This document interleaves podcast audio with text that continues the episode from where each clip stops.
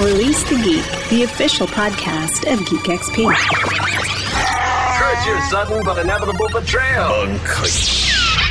Nice to meet you, Rose. Run for your life.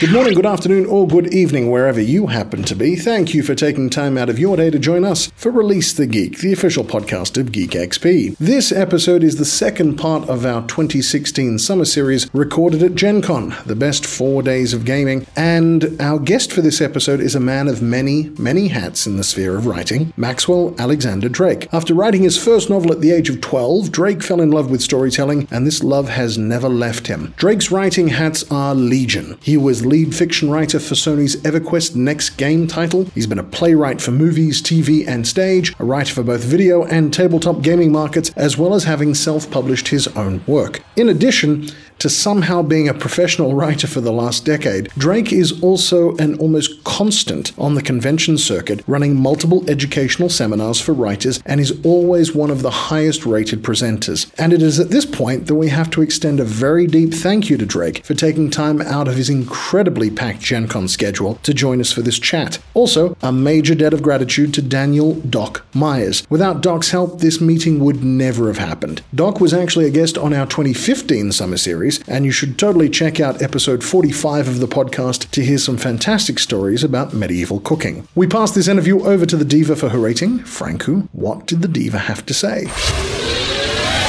The Diva has enjoyed this podcast and rates it. It'd work nicely with vinegar. Thank you kindly to both Franku and the Diva for the rating, but for now, without any further ado, please join me, Les Allen, as we release The Geek with Maxwell Alexander Drake. And now, we're releasing the geek.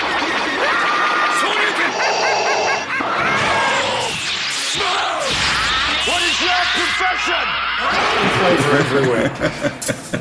Drake, where, how you come from Louisiana? Where did it start for you? How Well, I did don't come your- from Louisiana. I just I did grow up. Uh, I was actually born in Georgia. Okay. Um, I was actually talking to some people earlier today. Mm-hmm. Nevada is the uh, 16th state that I've lived in. Uh, 17th if you include denial. So um, I've been around. I've been I've been East Coast, West Coast, Deep South. Hang on, Um, uh, you're a writer. The state of denial should be a, a constant companion. Is that correct? Yes. Uh, but I, I always, I, you know, I wasn't always a writer. I actually was in my 30s before I got published. Okay. So um, I'm in my later 40s now. Um, so I, it was a it was a midlife change in, in direction. I was in IT and Okay. and stuff like that beforehand. Well, let's, let's let's cast it further back to the days of Georgia. Yes. Days of Georgia. So when I was one to three. one to three, okay, and then you moved to Louisiana. No, then we moved to Virginia, and then West Mm-hmm. Virginia, and then Tennessee.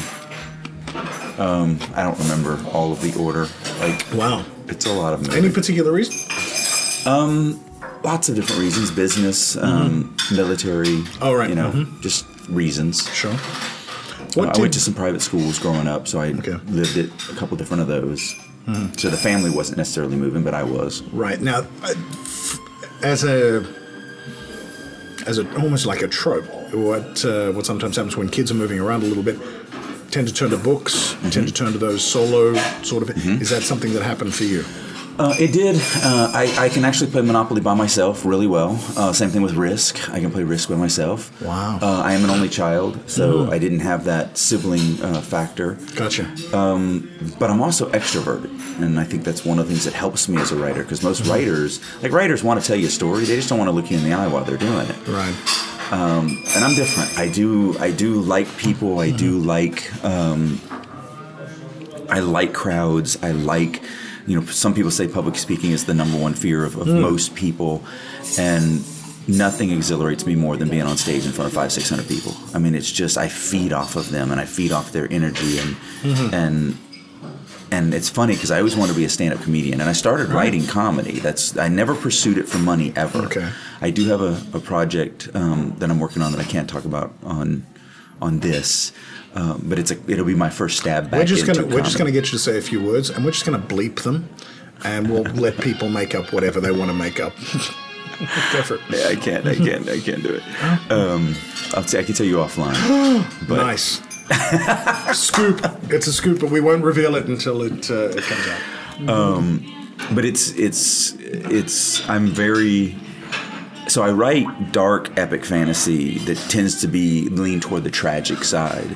Um, not a lot of humor, a lot of blood and gore, a lot of pain, a lot of tragedy, a lot of bad things happening to good people, uh, and the struggles therein, and the themes that I like to play with in my stories really play heavily on those. I mean, the current pro- project that I'm shopping.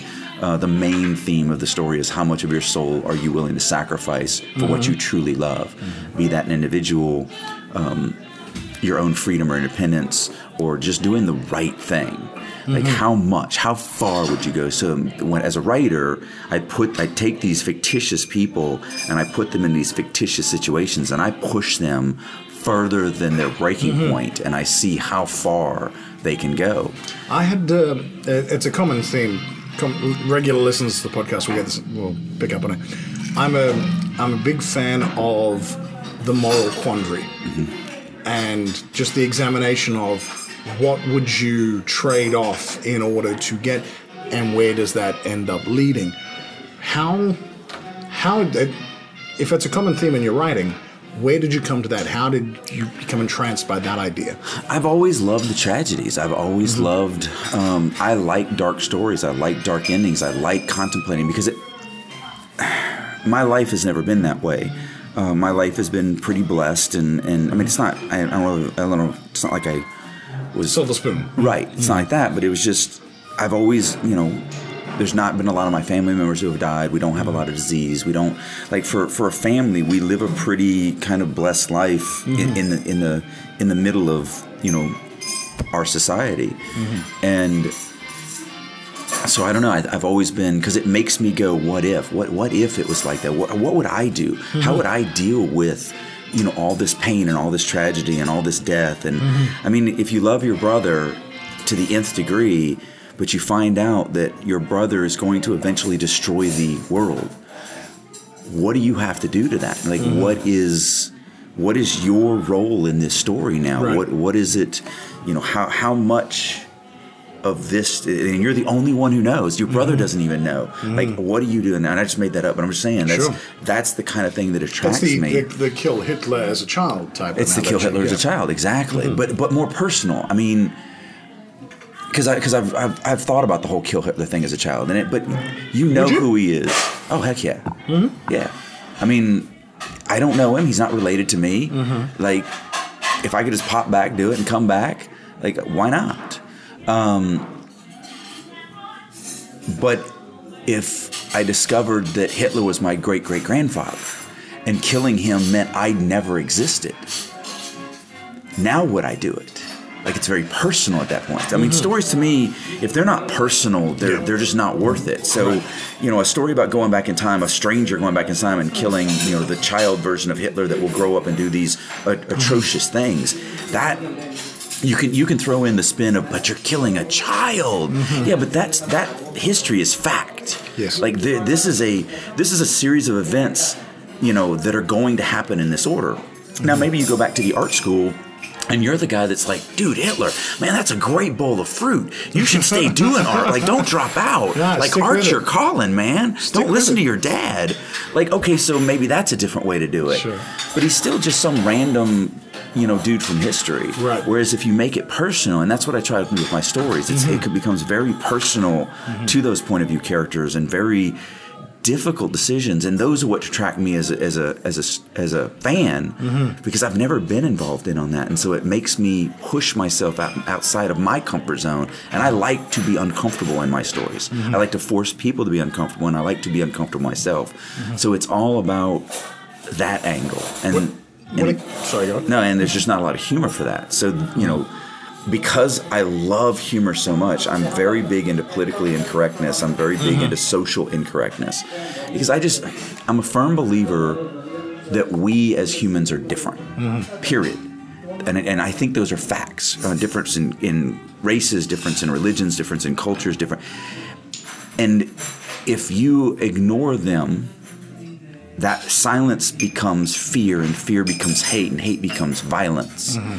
Whereas if we can find a way to laugh at our differences mm-hmm. if, if you're laughing at someone's difference, it comes more difficult to kill them over those difference. Mm-hmm. So I love the politically incorrect run, and you know, here in America we have a very s- different, prejudice, segregated kind of environment that we live in, and it's not just the, the weirdest thing. It's in America. It's not just colors of skin. It's there's financial differences. There's location differences. Um, I had a thick Louisiana accent when I left uh, Louisiana, and it was something that I lost very very fast because you know moving up to the East Coast, I would get picked on specifically because I spoke different.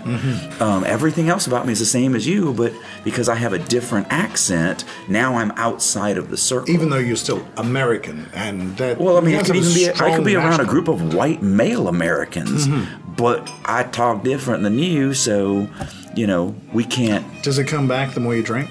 If you get me drunk, yes, Yeah. I, I, it definitely Pro- comes back. properly thick. Yes, Nice. yes, it does. All right, so challenge accepted. Um, the I'm kind of there. Uh, there were two ways I wanted to go next with a with a question. I think I mean, yeah, Stephen Fry recently. I don't know if you're familiar with um, with what happened.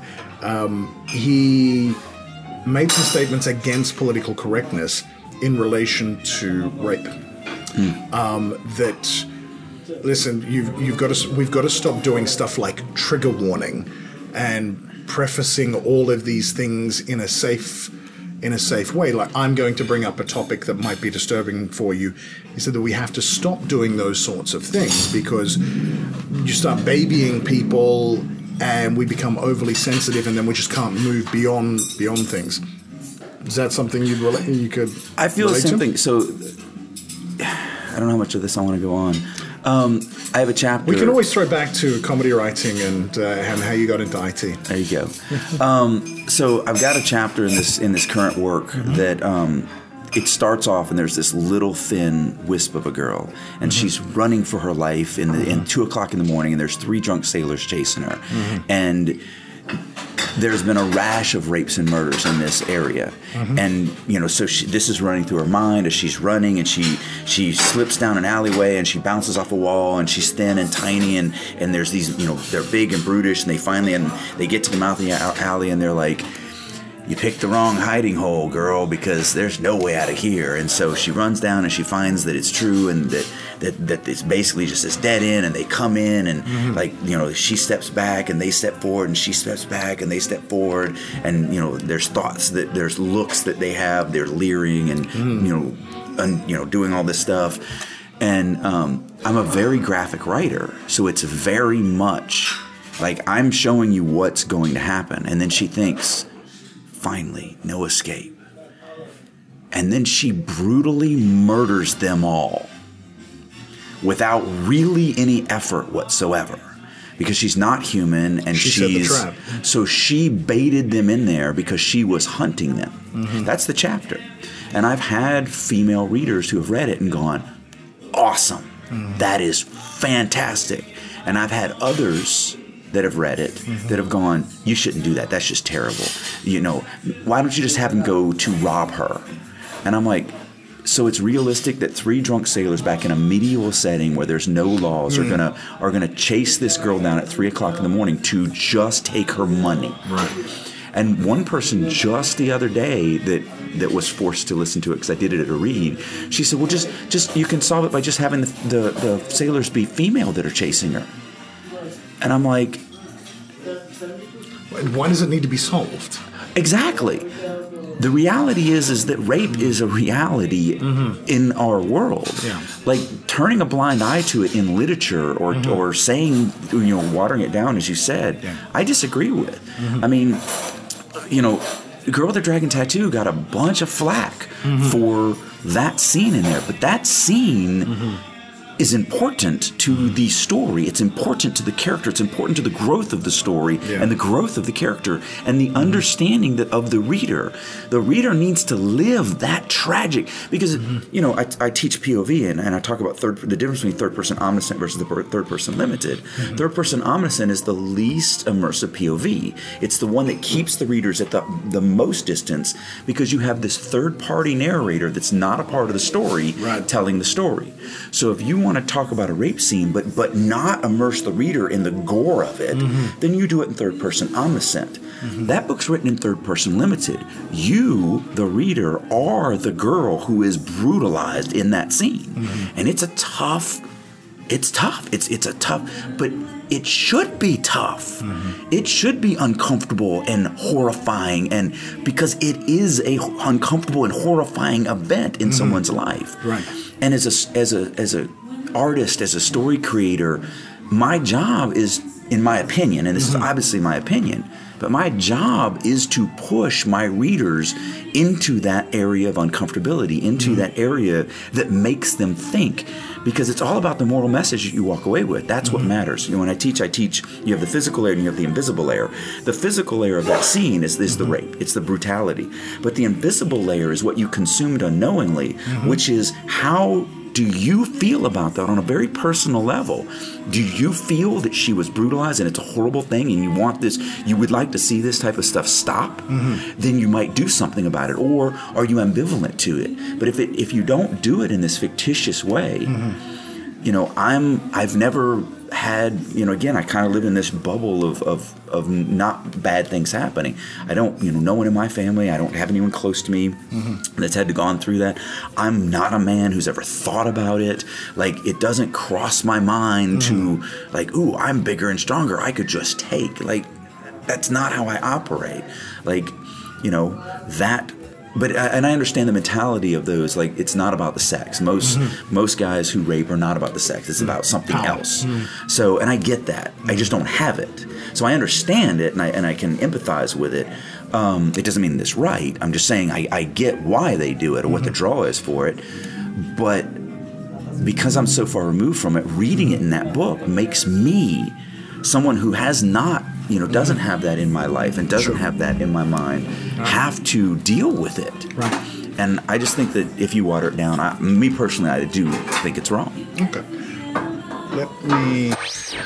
We'll do a quick recap on that. I, I apologize. So- so we've had Indiana lobster. Indiana lobster, Caribbean Caribbean steak, steak. Caribbean steak, mountain oysters.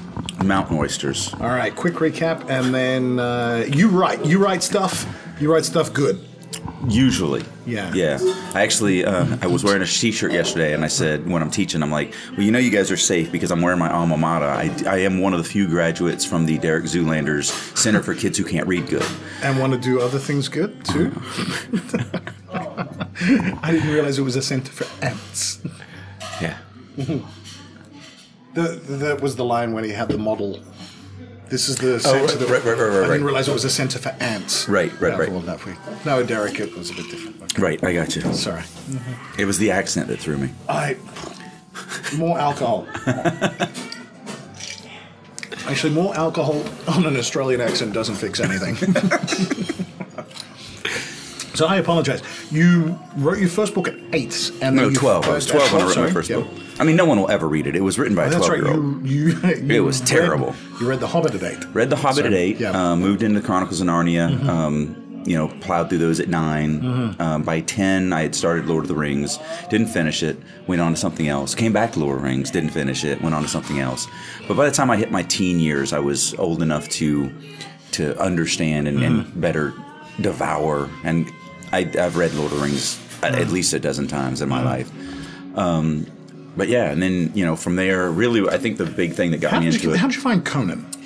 And that's the thing. I, the, well, I'm a big comic book reader, Right. and I always have been. And and I like. I mean, mm. I, um, Stan Lee raised me. I mean, he absolutely. I didn't have a father, and Stan Lee was my dad. I mean, not directly, obviously, but Spider Man. You know, under Spider Man was such an amazing character for a you know single mo- working mom child.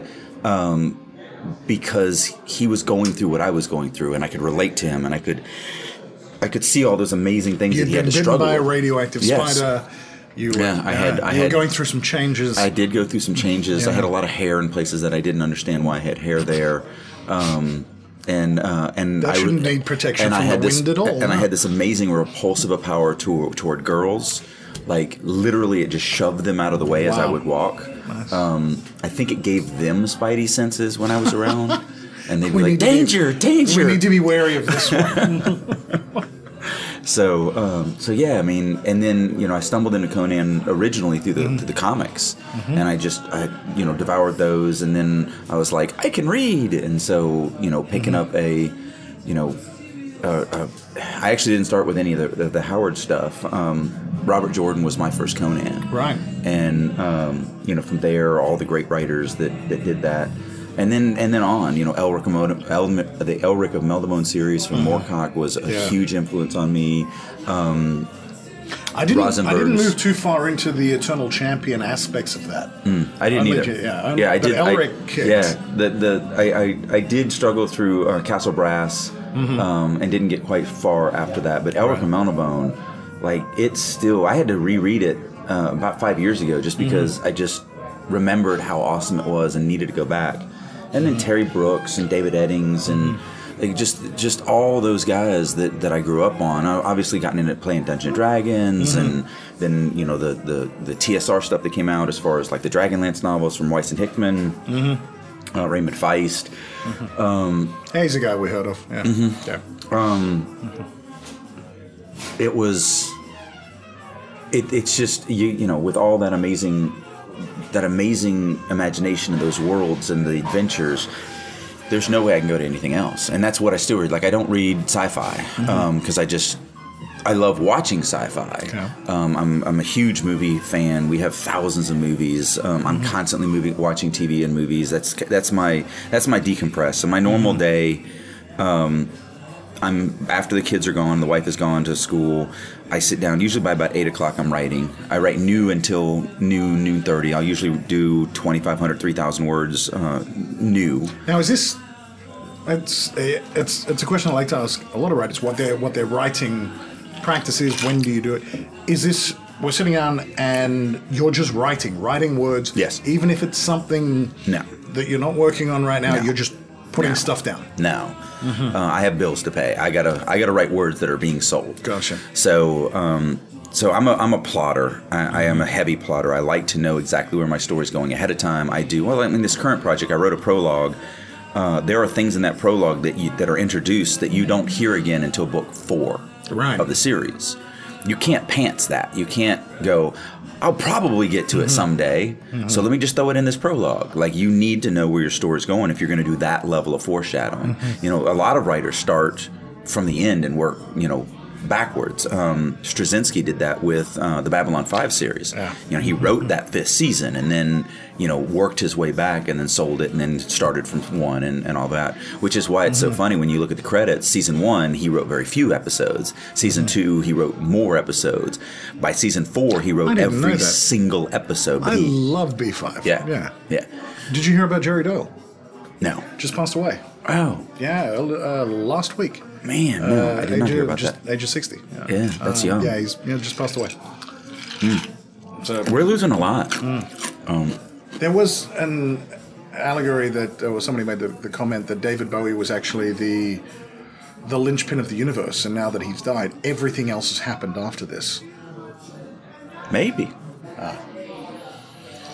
Maybe. I don't pay attention a lot. Mm-hmm. Um, so I live in my fantasy world. So uh, Mm-hmm. uh, I guess I should finish. So my, my day, eight o'clock, I'm sitting writing. Sorry, yeah. I'm I'm literally writing new of something, whatever project. And I do have several projects going on concurrently. So if I don't feel like if I don't feel like killing dragons and whatever, I Mm-hmm. can switch to killing demons. But if I don't feel like doing that, I can switch to killing, you know, zombies. Or Sure. you know, if I don't feel like doing killing that, I can switch to killing Cthulhu monsters. Or I mean, there's there's there's the theme of killing. Mm-hmm. Right. Mm-hmm. That doesn't change.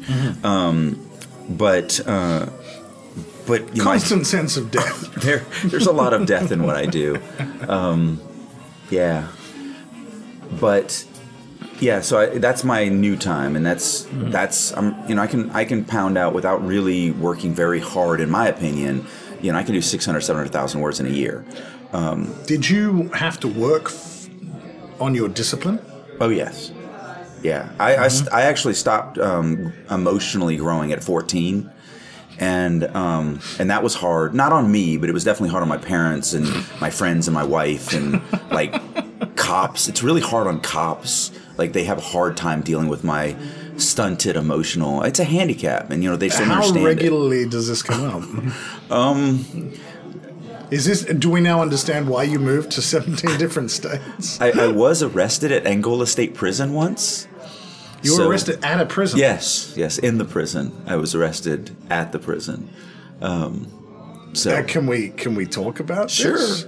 It was a mistake. It was actually a clerical error that had happened like five years Oh, prior to right. that. Oh, right. Um, and I had a warrant out for my arrest for grand theft, even though I had renewed my driver's license and all this other stuff. Uh-huh. Um, so it was back when I was in IT, and I was actually going to do a survey. We were Uh-huh. going to do this big job to rewire the prison. Yeah. And so, you know, they called me, you know, ahead of time. They're like, "Hey, you have to bring your driver's license. We do run a background check on you." I'm like, "Whatever." Like. I don't break the law. I'm terrified of cops. And it was so funny because we walk in and I'm, I'm with one of my techs and I'm in a suit, tie, and all this.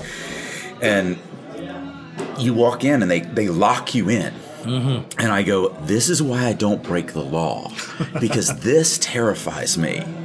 And then they run the checks and they come in and they're like, all right, well, your tech was cleared through. He can go on in, but we're having a little trouble on yours. Mm-hmm. And I'm like, all right, whatever. And so I sit there, and about 15 minutes later, they come back and like, sorry for the wait. We're still having a little trouble on yours. And then about 15 minutes go by and they come in and like, sorry, you know, I don't, I don't know what's wrong. It's just, just keep, keep waiting. It'll be fine. And then about 15 minutes later, the, the biggest human being that I've ever seen in my life comes walking in with handcuffs And you thought you were going to get away. and and uh, so he arrests me, and I'm laughing because it's funny. I mean, I I know I don't break the law. I never leave the house. How can I break the law? um, so you know, he, he handcuffs me, and then he has he has you know leg ankle cuffs, and so I'm like, really? That's that's awesome. This is in the beginning, I'm thinking joke. I'm thinking it's a joke. That's, that's what I'm ah. thinking at the beginning. And then when we go out, when I hobble out with my ankle cuffs on in my three piece suit and get in the back of the cop car, I realize it's probably not a joke. The bad thing is, it was Friday. So the You him? No, Oh. no. So I, so you know, we're going down. I was like, "Look, sir, I don't, I don't really know what this is about," and he mispronounced things. Louisiana has some tough, tough cities Mm-hmm. uh, as far as pronunciation, and, and he pronounced the city as the wrong city, and, and I and the wrong city he pronounced I lived in, Mm-hmm. and, but I didn't. I didn't. It was at a time where I didn't have business or anything like that, Uh-huh. and so he's like, "Yeah, you know, there's something about grand theft. You stole some stuff from a funeral home," and I'm like, How, "What?" grand theft Yeah. from a funeral? So, so here's what happened. Here's the reality of what happened. An insurance company sent a check to Uh-huh. The funeral home, but they deposited into my account as a bank error. The funeral home called the that day, the day that it was deposited. The funeral home calls the um, the insurance company, says, "Hey, where's this money?" And they go, "Well, it's been deposited in this account." So the funeral home calls the bank, and they say, "Well, it's this guy's account." So the funeral home calls the cops, and the cops calls the bank and says, "Who owns this account?" This dude. So they put a warrant out for my arrest. They don't do any research. They don't do anything. And then that night, the bank goes. The night that night, the bank goes, "Hey, there's like eight thousand dollars in this account that wasn't supposed to be there. It was supposed to be over here." So they, without telling anybody, because it was just a clerical error that hadn't even had one 24-hour period yet, took it out of my account, put it in the right account, and the world was a happy place they fixed it until didn't- five years later when I go to Angola State Prison and I get arrested. So, um, but yeah, so we're driving and I Has has that shown up in any of your stories? no, No, not that guy. no, No. Okay. no. I don't do that. Like a lot of people say, do you ever write, you know, people you know in your stories? Mm-hmm. Or I'm like, no. I don't. Have you seen the horrible things I do to people in my stories? Like, yeah, no. And I get, I also get asked, which, which of your characters are you? And I'm like, do you not see the crap that I drag them through? Like, none of them are me. Mm-hmm. Like, those are, those are horribly unlucky people. These are these are figments, so that I don't have to. exactly. So we were, we were talking about discipline, but and then we went to maturity. So discipline, maturity. And there, that shows you And my we- level of discipline. I think it's circular writing right there. Gotcha. gotcha. What what was the what was the push that said I want to do this full time? It really, I hate uh, this. This this is such a pansy thing to say, but it comes down to my mommy. Uh, so living in Pittsburgh, my Mm-hmm. mother hated Pittsburgh. She hated the cold. She hated everything about it. She hated traveling. She had retired to Vegas. Mm-hmm. Hates the Steelers. Hates Um, she doesn't really. She's not a sports fan, but um, but yeah, she probably hates the Steelers. I don't know. I love the Steelers. Um, so we had two young kids mm-hmm. and i was working a very high-end job working you know 60 70 80 hours a week just taking the work home with me constantly mm-hmm. um, constant 24-hour phone calls. I was managing 2600 guys spread out over like 20 states. I mean it was a massive you know kind of thing that i was dealing with. Right. and i didn't like it and you know the the, the i was never home and and mm-hmm. I had always wanted to write. Again, I wrote my first book when I was 12. I've written, you know, just constantly. I've always written. You know, playing D&D, I was the game master. So I'm the storyteller. I'm the one that's going to make up the world that you're going to play in. I enjoy that. That's where I get my satisfaction.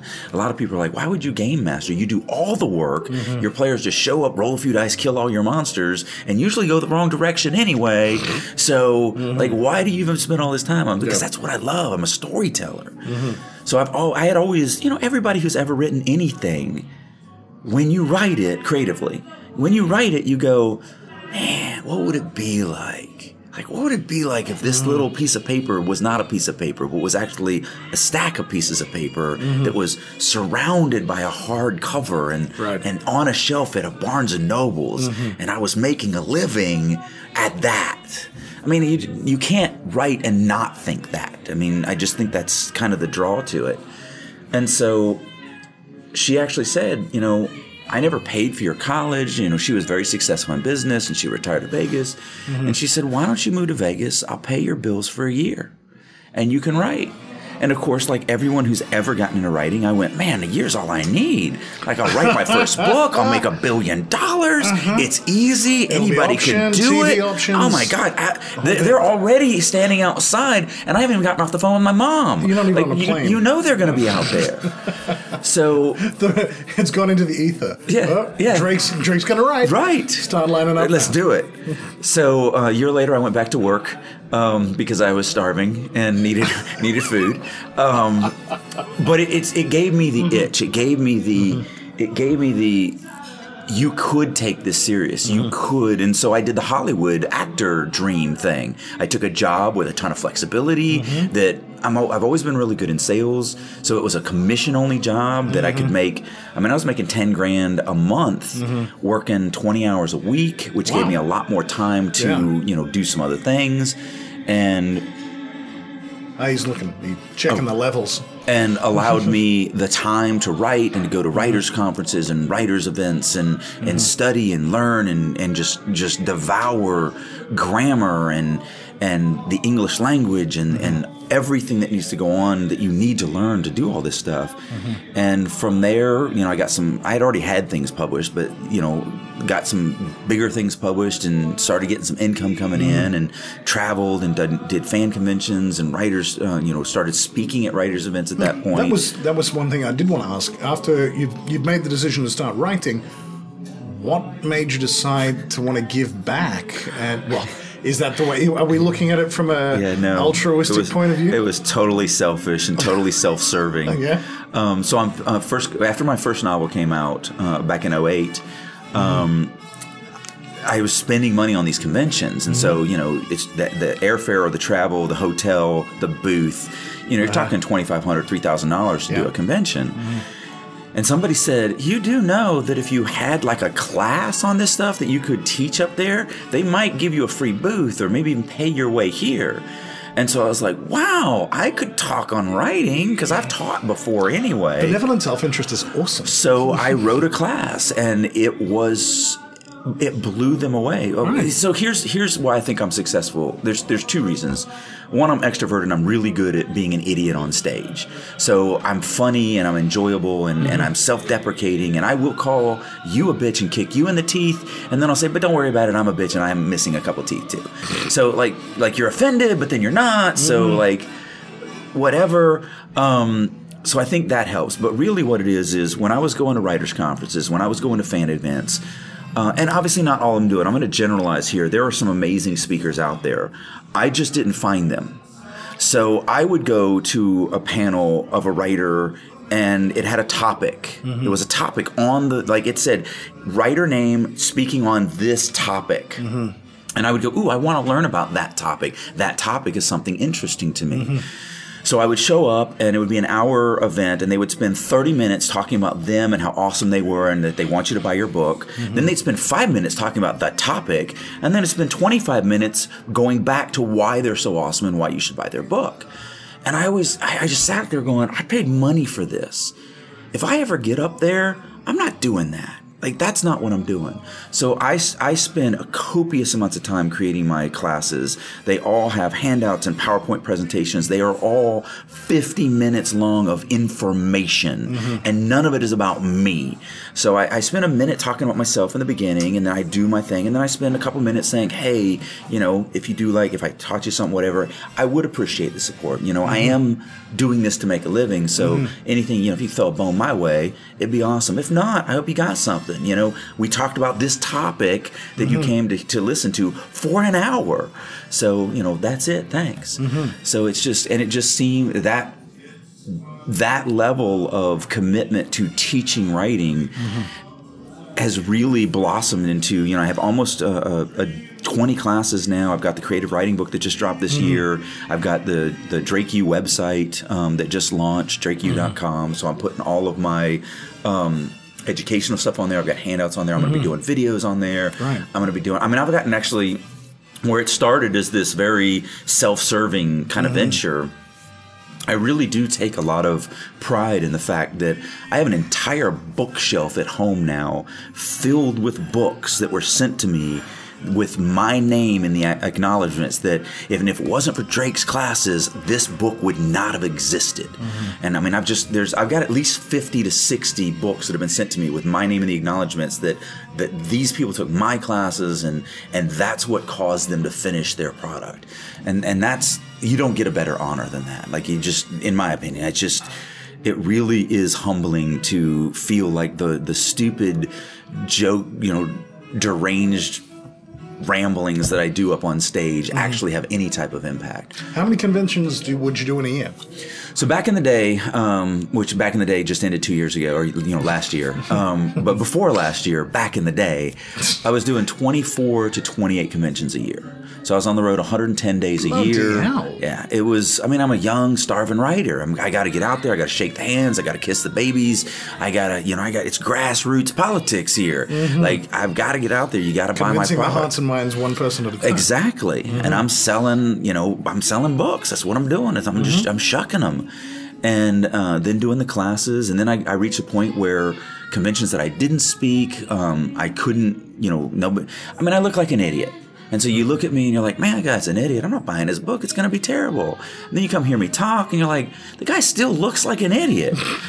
but he he actually seems like he can string a sentence together, and, you know, intellectually. So let's let's check it out. I mean, it probably sucks, but we'll at least give him that. give it a nod. Right. We'll at least give it a we'll give it a look inside on Amazon anyway, why not? right? Um, so I stopped doing conventions that I wasn't speaking at, and then Mm-hmm. I kept going I, bigger and bigger, and you know, Comic Con, Comic Con, and Gen Con. I've literally spoken at um, multiple panels for six years now. This is my Mm-hmm. sixth year at both speaking. Um, writers conferences. I've become a standing instructor at several different writers conferences. Mm-hmm. Um, it's just, it's just kind of grown. It's just and, and I'm I am a, I am a 14 year old, so I am like a ball of energy, and I'm I'm constantly like jumping around on stage and like like. My wife says, if you didn't do this for a living, you should be an evangelical, pre, you know, uh, ev- Evangelical? Evangelical priest or preacher. Um, because if I had my own show and preaching the word, like people would be sending me money. Um, that's what she keeps saying. Uh, One course, uh, something you just mentioned there that I think is is a bit common for new writers, the idea that you you almost have to shill yourself. You have to get out there and self promote. Now, for an extrovert, that's easy. right. Do you do a course on how does a writer how do you get over these humps of you need to sell yourself here? and again you you know one of the statements you'll hear all the time in writing is write what you love and it's the same thing with teaching. I mean mm-hmm. i don't i'm not an introvert. Mm-hmm. Like i'm that guy that if you're in line with me and we've got five minutes you're there to entertain me. So i'm going to tap you on the shoulder i'm going to mm-hmm. introduce myself and i'm going to say what do you do? How you doing? because i got five minutes of boringness and you are now my entertainment. Right. Um, and then we're done and you go off and I go off and I never see you again for the rest of my life but that's fine you fulfilled your you know your purpose in my life has been fulfilled so The rest of the world are mere commodities to you. Jack. exactly the world is a stage and everyone is actors and I'm the guy paying admission so like that's my philosophy you're here for my entertainment I like it. Um, so I'm just I'm that guy that will I will talk to anyone at any time for any reason. It doesn't matter. Right. Um, I fit in with every group. I'm just I'm a very easygoing kind of guy, Mm-hmm. and. Um, so I don't have a class on how to be crazy. Mm-hmm. I, I, I don't know if you can teach crazy. So No, it has to be infected. I don't Yeah. think you can teach it. It's Yeah. it's transmission. Well, and I, you know, I bite at least ten people at every convention, just Nice. randomly. But I don't know if that I don't know if that's helping or um, just causing more restraining orders. So I'm trying to make a Zika joke and I can't, can't think of it. We're actually. Um, I'm just trying to be patient zero of us of the zombie apocalypse. I just I just feel like if I just you- bite you be- people, eventually one of them gonna be like be the main "Ah." vector. Yeah, I want to be patient zero, man. Who who would be more famous in a post-apocalyptic world than patient zero? I mean, if you want fame, Actually, I, I think in a post-apocalyptic world, the people surviving wouldn't give two shits. who who was the bastard that kicked this off? it was I need to survive again. Look, if I ever find him, I will totally shove a sho- shovel into his forehead. But otherwise, no. We actually, yeah, and, um, I think if it's all right, I'm going to wrap up with one final question, and that would be what's what pearl of wisdom what is what is a particular lesson that you have learnt or one piece of advice that you could share with the people listening that you think could really help them along in their dreams desires goals of wanting to be a creator wanting to wanting to write wanting to be more of a geek? And and th- this is where it comes down to my nomenclature why people call me the dream killer. And, it, and it's, again it's not mm-hmm. about being a dream killer it's about being pragmatic. If you if your mom says you're the best writer in the world and you really believe her and she's like you're so special and the world's going to line up to buy everything you ever sold just go out and do it. And so you self-publish your book and you totally believe your mom that you're going to make a million dollars just tomorrow. The average income of a first book the average um, is $268 i think is what it was last year. Um, if you think you're going to make a million dollars and you make 268 bucks you're going to be crushed if the expectation is, you know, I just do this because I love it and I, I truly love it mm-hmm. and I don't want to make a dime. I don't even care. Like I'm going to keep my day job because I know that you can't make money in, in all this stuff. So I'm going to, I'm going to do what I got to do to pay the mm-hmm. bills and feed the family. But I'm going to do this on the side because it's my passion. It's what I love to do. You throw it out there and you make 268 bucks. You're going to be like, holy crap, this is awesome. It's the same 268 bucks. Like it still mm-hmm. doesn't buy much. Yep. However, one expectation will kill you, the other will elate you. Um, it's a self fulfilling prophecy, but 100% of all writers who quit writing do not become successful writers. And if you have this expectation that you're going to win the lottery and you do miss that expectation, which you will, then you will quit. If you have this expectation of, I write and I create because I love it. It's my passion. Look at this. Mm-hmm. Read this. I don't care if you like it or not. Just read it and, and, and give me some. I'm improving. I'm mm-hmm. working. I'm, I'm doing everything I can to get to that next level. Mm-hmm. Don't treat it like an amateur. If you want to become a professional in this career, treat it like a profession. Right. Like go to school, study, use the internet, read books, read, you know, go to conventions, um, do everything you can to improve yourself, but do it for the passion, Right. not the money because the money is not there. I, I, I was sitting with a with an with an acquisition editor from a, one of the big five publishers last night, and he and he made the comment, "Look, I'm not getting rich off this. There's no way in hell I'm going to pay you enough money to get rich off of this." well, it's the expectation is there from the start i guess Right. drake thank you so much for your time thank you for being gracious with your time and uh, really appreciate it hopefully This we can get you down to uh, to be south africa awesome. in 2017 That'd be awesome. cool all right thanks a lot Thank you very much. That was Release the Geek, the official podcast of Geek XP. What the chain of command is? It's a chain I go get and beat you with till you understand who's in rotten command here. To contact the show, you can email us at releasethegeek, one word, at geekxp.co.za. Thanks for listening. I'll be back.